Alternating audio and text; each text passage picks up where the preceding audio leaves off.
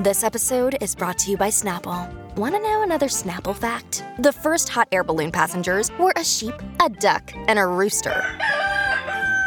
Ridiculous. Check out snapple.com to find ridiculously flavored Snapple near you.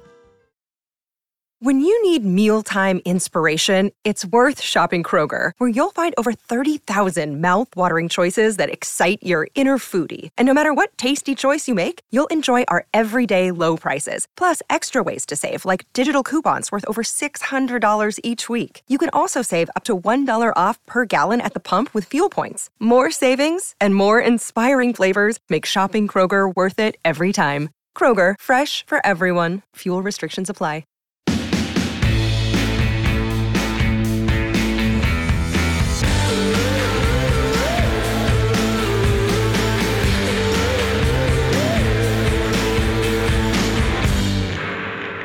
Hey guys, welcome back to Thick and Thin with me, Katy Bellotte. We are currently dealing with that week, okay? The week where we're in between Christmas and New Year's and everyone's feeling some type of way. Like, I feel weird this week. I don't know what other word to describe this week with or my feelings with other than weird. I guess it's because I've been spending a lot of time by myself during this week because I decided to come back to New York for this week to get some stuff done because, well, I just, okay, I love my space. I love being here by myself, to be honest with you. I think I'm one of the few people in this world that really looks forward to having time on my own. I don't know. Maybe I'm like one of 50%. Like I feel like maybe 50 50, 50% of people. I'm totally making up this statistic, but anyway, I'm one of those people. Let me just say that. I'm one of those people that loves being alone. And even though I love being alone, I feel this is a strange week to do so because I've just been consuming a lot of rom coms and a lot of like cute, heartfelt holiday content, New Year's Eve inspiring manifestation content on the internet and reading all of my romance novels. And I'm like, oh no, oh no, I'm doing that thing. I'm overthinking. I'm comparing my life to other people's lives. I'm spending way too much time on my phone. I feel like when I'm given a week where I'm not supposed to work, like you're supposed to be off this week. I saw this tweet that, I mean, it's a very privileged idea, obviously, because if you're not working this week, it means you have the privilege to not work this week. But I still love the idea of taking time for yourself. Like I do think a lot of us work very hard throughout the year and we have a really hard time pulling back. So if you're able to pull back this week and just become your couch, I saw a tweet that was like, become your couch. I think you should do it. But for me, I have a very, very, very hard time doing that because then it leads to me feeling weird. I don't know. If I have too much time in my hands, like to do nothing, I end up doing a lot of thinking during that time. And when I think too much, it just it's never never that good. So anyway, I've decided to work this week here and there. I'm doing far less work than I usually do, but I've been doing some stuff for clients, getting ahead of things for the new year, doing end of year reporting for myself and for my business, getting ready for taxes, like just doing stuff because honestly, I need to to keep myself sane. Anyways, just wanted to share that with you guys. If anyone else out there is finding themselves wanting to be productive this week, like wanting to work. I honestly think maybe instead of doing work tomorrow, maybe I'll just like scrub my bathroom or something. And that honestly will bring me so much joy to do. I am officially an adult. Things are getting scary. Anyway, so I have a good episode for you guys today. And it's actually inspired by two things two separate yet related incidents, things that occurred that I really stopped to think about. And together, these two separate incidents baked together create this really thought provoking episode that begs to ask this question that I don't quite know the answer to, and I would like to hear your thoughts on. So it's really just good food for thought. Um, but it's all about forbidden fruit. Those things that we're not supposed to know or we're not supposed to make public, we're not supposed to share, and why those things are the most addicting to talk about, to obsess over, the unknown, the forbidden things. Because they're forbidden, you want them. You want to know them. You want to have them. You want to tell people about them. It's this obsession that humans have with the forbidden. Okay, so the first incident that kind of led me to, led me down this path, led me down this rabbit hole was, I guess, a month ago now, I was at the Strand, which is a really famous bookstore here in New York City. It's massive. They have, they, I think it's like advertised that they have like a thousand miles of books or something. Like if you put every book together, or I mean more than a thousand, probably like I actually don't even know how many, but like they have a lot of books, okay? That's the whole thing. A lot of books, they're famous, everyone knows them, celebrities go there all the time. It's just one of those places, okay? And I had this idea for a secret Santa because, you know, it just sucks sometimes when you get that friend in your secret Santa where you, you know, you give each other gifts and you're assigned a person, like it's a name out of the hat situation, you're assigned the person that has everything. And you're like, oh my God, what do I get the person that has everything? That literally is the most impeccably dressed, has every latest accessory or anything. I mean, our limit was $50. And I'm like, what am I going to get for this girl who wears straight up designer things all the time? With $50, like a keychain or something? I don't know. So I was thinking long and hard and I was walking from an appointment of some sort, I think like a spray tan appointment. And I thought to myself, I walked by the strand and I'm like, this, okay, we're gonna walk in here. This girl loves coffee table books. They have a bunch of rare, vintage, coffee table books and stuff, like a, a bunch of different stuff. She loves um, nutrition and dietetics because she's studying dietetics at NYU. She's going to be a dietitian. My good friend Allie. So I was like, okay, I'm going to go to the Strand. I'm going to browse all the coffee table books and find some gems. And I did, lo and behold, got her two different coffee table books for under 50 bucks, which was great. One of them was from the 80s and it was about like herbs and spices, but it was like very vintage looking and on the inside cover, I literally was like squatted on the ground looking through all of these coffee table books. And this one, I opened up the front cover and it said, Merry Christmas, someone's name, uh, to, or wait, it was 19, 1990, yeah, 1992 or something. It was like, Merry Christmas 1992, love Barbara and someone or whatever. It was just like cute. I'm like, oh, this is funny. So I wrote underneath it, Merry Christmas 2022, love Katy. And I'm like, this can just be one of those books that everyone, you know, gives to each other. So that was cute. And then I got her this like other one about pasta or something. It was like the encyclopedia of pasta. Very cute idea if you guys are looking to gift something to someone that just has everything. But that's besides the point because I was walking to the checkout line, and the checkout line is notoriously always very long at the Strand because it's a tourist attraction and it's just a really big bookstore where a lot of people go. So obviously, there's a line sometimes. I was waiting in the line, just looking around because in the main area on the first floor of the Strand, there's a ton of different tables, which honestly, at a lot of bookstores like Barnes and Noble, there's like a table with like new in or trending or just they separate these tables based on a genre maybe or something about it. Like oh september books of the month or something like that you know? They like separate the tables and have a theme for the table. And one of the tables when i was standing in this checkout line looking around was banned books. There was a whole table dedicated to banned books. And this i just found so funny because there are groups out there that are very, very against having these books in circulation, in libraries, being published, even. They want to get these books banned so badly. and here they are because these groups want them banned. There's now a whole table, a bright, shining table in the Strand in the most popular bookstore in New York called Banned Books. Like, devoted to these titles that are so juicy or different or polarizing that the you know people want to ban them from schools and yet here they are all together on this table like just screaming to the world read me you know? And if they weren't banned if people weren't trying to get them pulled off the shelves for various reasons they would be just nestled into their own respective categories and under the author's last name and whatever, they'd be just like stuck in a shelf somewhere and not laid out in the middle of the bookstore on this table for everyone to look at. I just found it so ironic. And it got me thinking about censorship and suppressing certain things these forbidden fruits from being spread and widely known?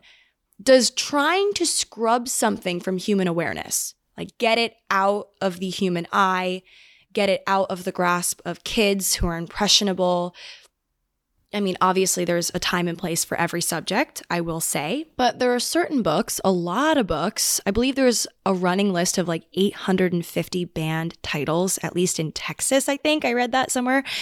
There are certain titles from that 850 or however many that are banned for such antiquated reasons, not because they're inappropriate, because people are afraid of change and afraid of different uh, you know, standpoints on certain issues and, you know, it's that sort of thing. Does suppressing these things from being spread, does trying to scrub something from the awareness of humans, and, you know, does it actually accomplish the desired result? Or does it just make a bigger stain, a bigger splash? More people will hear about it because it's forbidden, like with the banned books. Okay, so that was the first thing I was thinking about in line at the Strand. This was like a month ago. And then last night was sitting in my apartment, you know, because we're in this weird week trying to figure out what to do with myself and was searching for a movie for what felt like hours. I feel like sometimes I just spend so much time looking to for a movie to watch, like watching all the trailers and such that I get exhausted from doing that and I just go to bed and I'm like, oh, okay, cool. I just, I, you know, just consumed like 75 movies basically in the form of trailers. Anyway, I was sitting here just scrolling through trying to find a movie to watch, and I landed on this movie called The Mirror Has Two Faces with Barbra Streisand. And it was an incredible movie, okay? One that I had never heard of and had never thought to watch, had never considered watching. I don't even think I've ever seen it on my TV before. I got really deep in the classic rom coms, and I don't even know if it's a com. Maybe it's like a romantic drama. Maybe it's a comedy. I don't know. Anyway, it's a romantic film, but I just randomly found it. I was watching it last night in its cinematic glory. I'm obsessed with it. It is filmed here in New York back in the 90s. I think it was 1996. So I was one year old when it came out, but it was so relevant to today, even. I just, I'm always in awe of how certain themes just never go out of style. Like unrequited love will never go out of style. Anyway, so I was watching this movie. It's like very unrelated to the movie itself, the inspiration that I took from this. Actually, it had to do with Barbra Streisand because when I was thinking of this strand scenario with the banned books and watching this film with Barbra Streisand, it all just reminded me of this psychological phenomenon that I'd heard of like months ago and had meant to look into. Like I had it on my list of podcast subjects and then I just like forgot about it. But last night, everything clicked. And I just knew I had to do an episode on the Streisand effect. Yes, there's an entire psychological phenomenon named after Barbra Streisand.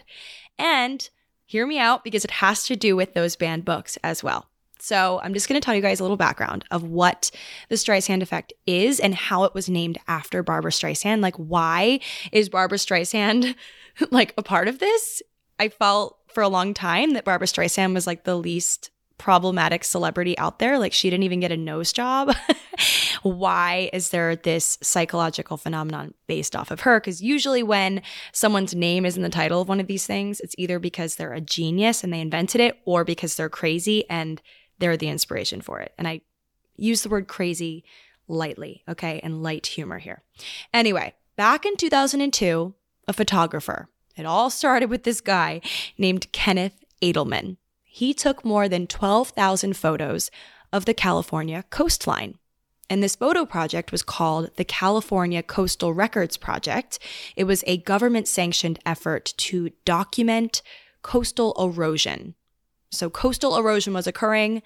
California, you know, government sanctioned this project for all of these eroding coastlines to be documented. One of the photographs taken for the project showed an aerial view of Barbra Streisand's California mansion.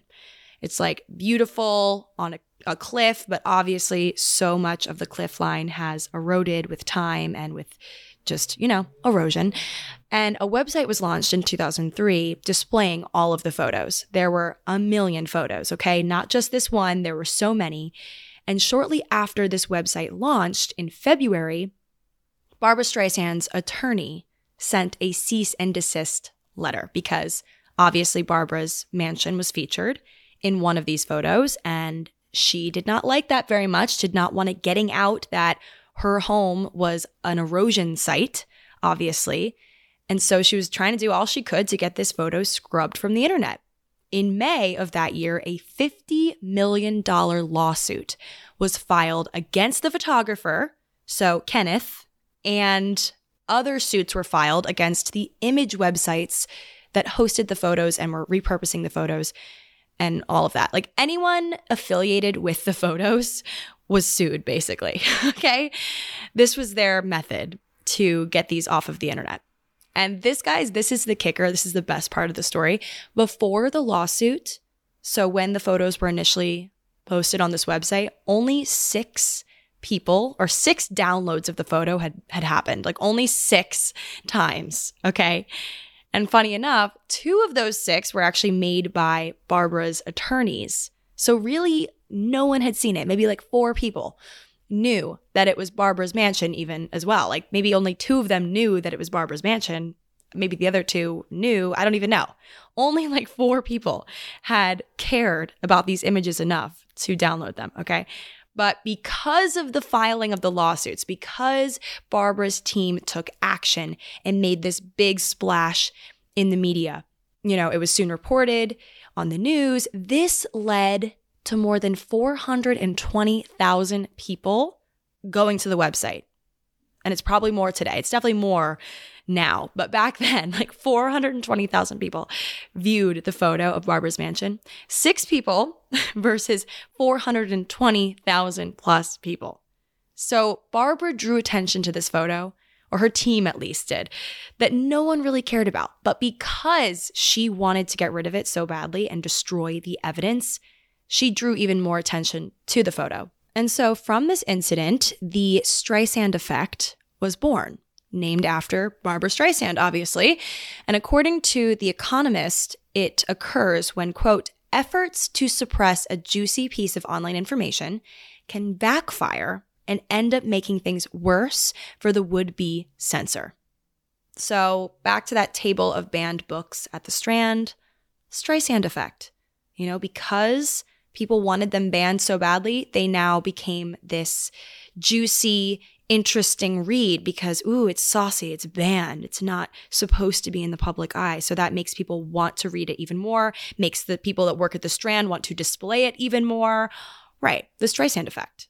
You know, there was this other incident where this slew of unflattering photos of Beyonce at the Super Bowl back in 2013 were posted by BuzzFeed.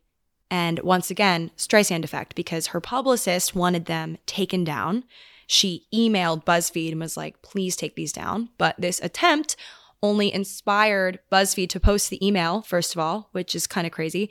And then, second of all, people heard about this, heard that Beyonce wanted them gone. And so it's actually really messed up, but they decided to make a million memes with her photo, like the one that there was like a few of them that were taken of her that aren't super flattering. I mean, she looks like she looks great. It's just her face. Like her body looks amazing in the photos. She looks so strong and powerful. Beyonce is beautiful.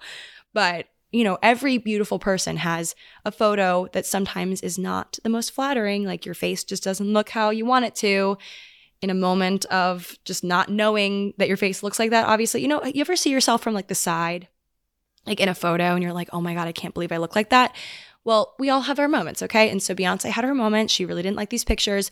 The publicist tried to take them down. And in trying to take them down, it just spread them even further. People made all sorts of memes with these photos, like photoshopped her into a variety of locations and doing it just became this joke because the publicist tried to get them taken down, because it just further amplified the news that these photos were like you know, going to be deleted. So people downloaded them. And you know what I mean? It's like, it just, it created this frenzy that didn't have to be created. And this also reminds me, this Beyonce situation specifically reminds me of the bikini photo of Khloe Kardashian that was posted, I guess, earlier this year now. It was taken by her grandma. so MJ, it was like in April of this year. Um, Kris Jenner's mom, MJ, posted or somehow, I don't know who posted it, but she took the photo. It, like she took the photo of Khloe in a bikini in I guess unflattering lighting. I honestly think she looks amazing in the photo. Like I guess obviously everyone feels differently about photos of themselves, but unlike her typically very airbrushed photos that are in perfect lighting and perfect facial expressions, she was just very candid in this photo, I guess, and it wasn't edited. She didn't have a spray tan, it looks like. I don't know. So it was posted. And then all the fan accounts that saw it started reposting it because they, I think they genuinely thought that she looked great because she wasn't edited for once. And they're like, wow, this is great. So a bunch of people posted this photo of her and she caught wind of it and became outraged with this and was like, I need this all taken down. She like contacted her team. They started reaching out to people and telling them to delete the photo. And even Kim Kardashian herself started tweeting people, I guess, or DMing people. That was alleged. Like, who knows if that actually happened? It could have been photoshopped. But anyway, there were efforts to get these photos taken down. And very much to the same tune of Beyonce and Barbra Streisand, this just caused a frenzy. And from this, she I mean, I just can't imagine how she was feeling. I can't imagine being a celebrity. I just could not handle being photographed all the time and then having to, I just can't imagine being so public about my life in such a large scale. Like, obviously, this is coming from someone who is public about their life and who has followers, but like, not to the Kardashian extent. I can't imagine what she deals with on a daily basis in her DMs if she reads them, you know? So I, I just can't imagine how she was feeling. But what she did next maybe wasn't the best thing. She then goes on Instagram Live to defend herself. She's like pulling down her pants, like to show her her bikini, like her abs. I'm like, what are you doing, girlie? She's like trying to show off the fact that her body looks great. And we're like, Khloe, uh, we don't care. I think a lot of us, at least, like I was watching the live, I watched it, and she was just showing how strong she is, which she is very she works out. She's i mean i don't think that anyone really cared that much. I think that it was genuinely because it was this photo she was trying to get deleted people were obsessed with it because of that. I don't think people would have cared if she just didn't say anything and let her sweet grandma somehow leak this photo. Like i don't think it would have been a big deal. So anyway she posted this ig live and then after that she posted this Instagram carousel with a bunch of screenshots from the live, like where she looks good, a video of her flexing in her bathroom mirror, just to continuously, like, to continue to prove to people that she is, th- that photo is doctored, it's fake, whatever. I think Kim used the word doctored. So, like, someone had doctored the photo. I'm like, no, honestly, that's probably what she looks like in just not great lighting. Like, lighting is everything. It really is everything. But anyway, I just, it really just begs the question like, if she had just said nothing at all, had just let it go, had just had it deleted at the source, and then just don't engage with any of the people that posted it, would it have just gone, like come and gone, like any other random photo people post? Like it might have just came and went without much buzz, but now there's a million articles about this photo that she posted and talking about it. And that's just the opposite of what she wanted to accomplish. Would people really have circulated it as much as they did if they didn't know that she like didn't want them to? Like the fact that she didn't want people to circulate it just made people, I guess, want to more, which is really messed up, but that's just like how humans are. It's that forbidden fruit. It's like if you tell a kid not to do something, they're going to do it, you know? Anyway, so in some cases, I wonder is it just better to let it go and hope it flies under the radar? I just know that there's so many things that celebrities have done and we just don't know that they that that this happened like because they didn't draw attention to it because they didn't try to hide something i think trying to hide something generally accomplishes the opposite effect like sometimes you get away with it but there's always that chance. I mean, in every romantic movie I've ever seen, every comedy I've ever seen where someone's trying to hide something, I think of like Something Borrowed, that iconic movie with Ginnifer Goodwin and Kate Hudson when Ginnifer slept with Kate's husband or fiance, Dex. Are they married? I think they're engaged. They're engaged, right? Are they even engaged? I don't know. She sleeps with with the the boy toy of Kate Hudson, who is her best friend, and they just try to hide it from Kate Hudson the whole time and pretend it didn't happen. And then Kate Hudson finds out, and then obviously she's like, "We're no longer friends." Like, "F you! I can't believe you are hiding this from me." Like, the odds that it's going to blow up in your face are are pretty high, okay, when you're trying to hide something. Not to mention the guilt that you feel or that like fear. It's more so the fear the fear I feel. The fear I feel. The fear that one could feel if they are trying to suppress something and hide it and not um, spread it further. And it's just, yeah, it just becomes this like buzz topic, right? So I want to tell another story that dates back a little bit further than Barbra Streisand, Khloe Kardashian, Beyonce, and the like. It's about this guy named Herostratus. So, something you need to know this guy, he's, you know, his time period was of the ancient Greek variety. And one of the most important things to the ancient Greeks was being memorable. Okay. To be forgotten was a fate worse than death. And this is very important to know before I continue. So, on the 21st of July in 356 BC, the Temple of Artemis, which is or was one of the seven wonders of the ancient world, was burned down by a mad arsonist named Herostratus. Herostratus was a young man at the time, and he aspired to leave his mark in history and die a household name, even if it meant having to go to jail or be beheaded or whatever they would do to him for doing this. And so, in order to achieve his goal, he decided to risk it all and just set the Temple of Artemis on fire. He figured in doing so, it would etch his name into history forever and everyone would remember him. Even for a horrible, horrible reason, everyone would remember his name, even if it meant getting locked up in prison for the rest of his life or executed or whatever. So when he was caught, he said this He said, I myself burned the temple. I couldn't have shared this victory, keyword victory, with anyone else. I felt the horror to my joints. Now it's over. First I was scared, then it all went away once I imagined the fame I would have. Yeah, this guy was crazy. So this pissed off the Greek courts, understandably. It was literally one of the seven ancient wonders of the world and it was gone forever. It was rebuilt, but gone in its original form because of this this dude that wanted fame.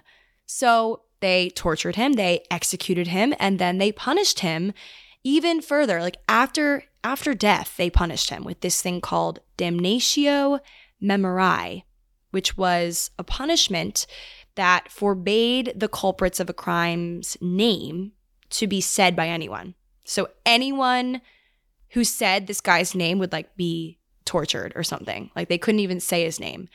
They couldn't write his name, they couldn't mention him at all. Even they couldn't think his name. like don't you dare say this guy's name or further his story because you know, he obviously that's what he wanted and he's a bad guy. So they were like, don't do it. And I'm sure you can just imagine what I'm going to say next.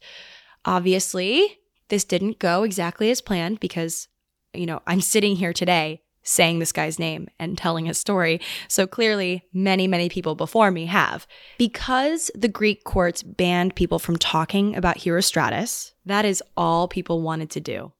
It was forbidden fruit. Like the apple in the Bible, you know, Adam and Eve, you want to do that thing that people tell you not to do because of human curiosity, because of not like liking to be told what to do. Like if you see this big red button that says, don't push this button, you're going to want to push the button, right? It's just like human nature to want to do the things you're not supposed to do. And so Herostratus' name didn't vanish from history. People just talked and wrote about him in secret. And they talked about him and wrote about him way more than they would have if the courts didn't decree it illegal to discuss him even now, all these years later, we still know this guy's name. There are a million articles and videos and books that mention him. He's definitely not forgotten, that's for sure. I mean, obviously, he is remembered for doing a horrible thing, but his name is still is still known, okay? And so maybe they achieved the opposite of what they wanted, the Greek courts. Like I'm sure they didn't want there to be a coined phrase based on this guy's story, which there is today. It's called herostratic fame, and it means to do anything to gain fame. So, if you are doing anything to gain fame, you are aspiring to have herostratic fame based on Herostratus himself. So, let's talk about the why here. Why is this a thing? Why are humans so obsessed with the forbidden? Why do we want to know things that we're not supposed to know or that someone doesn't want us to know? Like, why are we so curious? Why are we like this? So, the Streisand effect and all of the examples that are linked to it that I've discussed, they're all examples of psychological reactance, meaning people, once they become aware that something is being kept from them, like there's this secret that they don't know anything about or they are not supposed to know, they are significantly more motivated to fully access the information, to get to the bottom of it, to scrape the bottom of the barrel, get every single last drop of the information. Like they want all of it. They want to understand it, this thing, because it's this secret thing they're not supposed to know. It's like juicy. And then they want to share that information because it's like showing off this trophy of, I figured this out. I am the winner of the game. I am powerful. I wield this power because knowledge is power, we're taught. Isn't this just interesting food for thought? I've been really just every time I get to a different realization in this unpacking of the Streisand effect, etc. I'm just like, wow, humans are so crazy. Like we are so weird. Honestly. Like we will always have some childlike tendencies to like this one being to hate being told what to do. Like that is one thing that humans, no matter how old we get, I mean, most of us, most of us, I'd say, maybe not everybody, but a lot of us hate being told what to do. And we want to do the reverse of what we're told to do just to spite someone because we can. like, we are crazy. We're bad at following instructions, a lot of us, because we want to live life by our own blueprint, our own our own idea of what is right because we're stubborn. And this can all be summed up in psychological reactance. In short, it's basically our brain's response when our freedom is threatened, our freedom to choose, our freedom to access something, our freedom to see a photo, our freedom to, to do things. Like once the cat is out of the bag, it's very tough to get the cat back in the bag because people will feel personally affected by it, like personally that you have taken away their freedom, even if it has nothing to do with them, right? Like Khloe Kardashian wanting the photo to be taken off of the internet. Really, did it affect anyone? Like extremely deeply, like deeply affected anyone? Did it? No, it's a photo.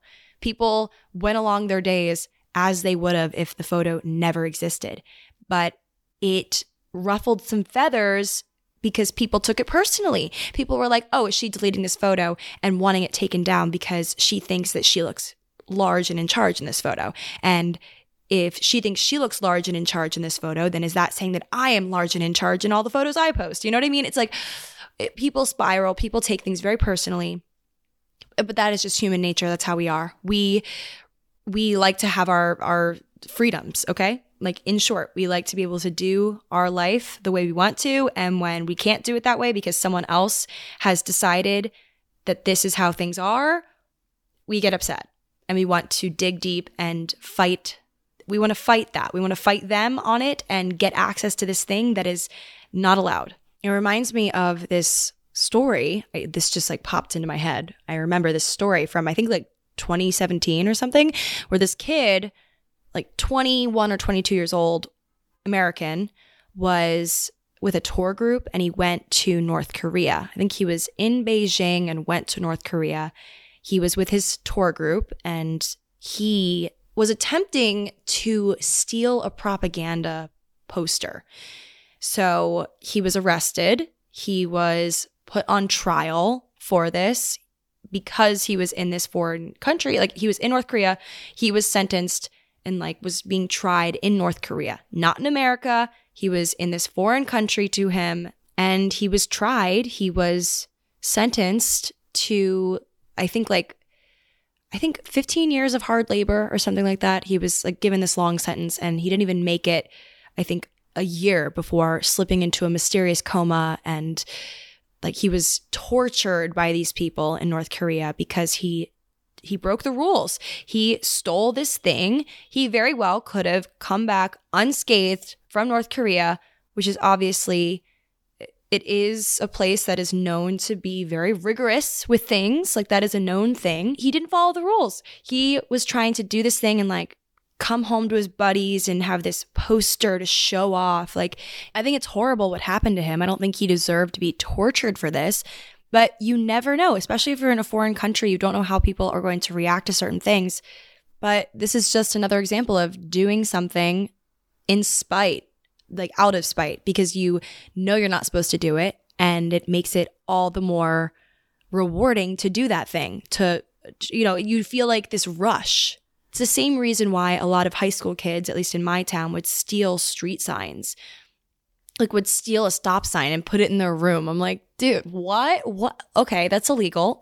and would you do it? Would someone do it if it's not illegal? The thrill of it, right? It's the thrill. It's the freedom that you, er, the power that you seize by doing this thing and getting away with it. It's just this crazy human thing that we we want to be able to do whatever we want to do. Like we want to have this freedom, obviously, because it makes us feel cool, makes us feel good. And threats to freedom really include anything that re- revolves around someone trying to tell you to do something or tell you not to do something or makes you do something that isn't you. Anyone other than you telling yourself to do something gives you this jolt of, oh my God, you're threatening my freedom. I got to do something about this. I have to dig and figure out this thing and I need to post it everywhere and I need to give all my thoughts on this thing. And if it wasn't forbidden, would people even care? And honestly, this all makes me think about reverse psychology. Or I guess like you can use reverse psychology in order to use the Streisand effect to your advantage. Like celebrities have done this a million times over. A lot of times just to mess with us.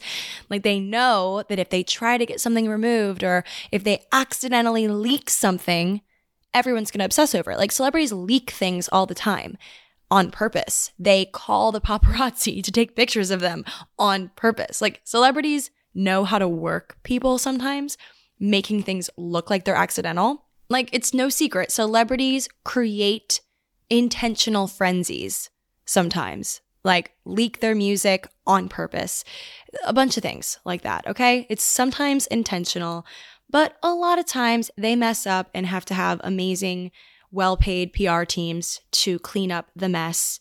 And sometimes in cleaning up the mess, they make it worse.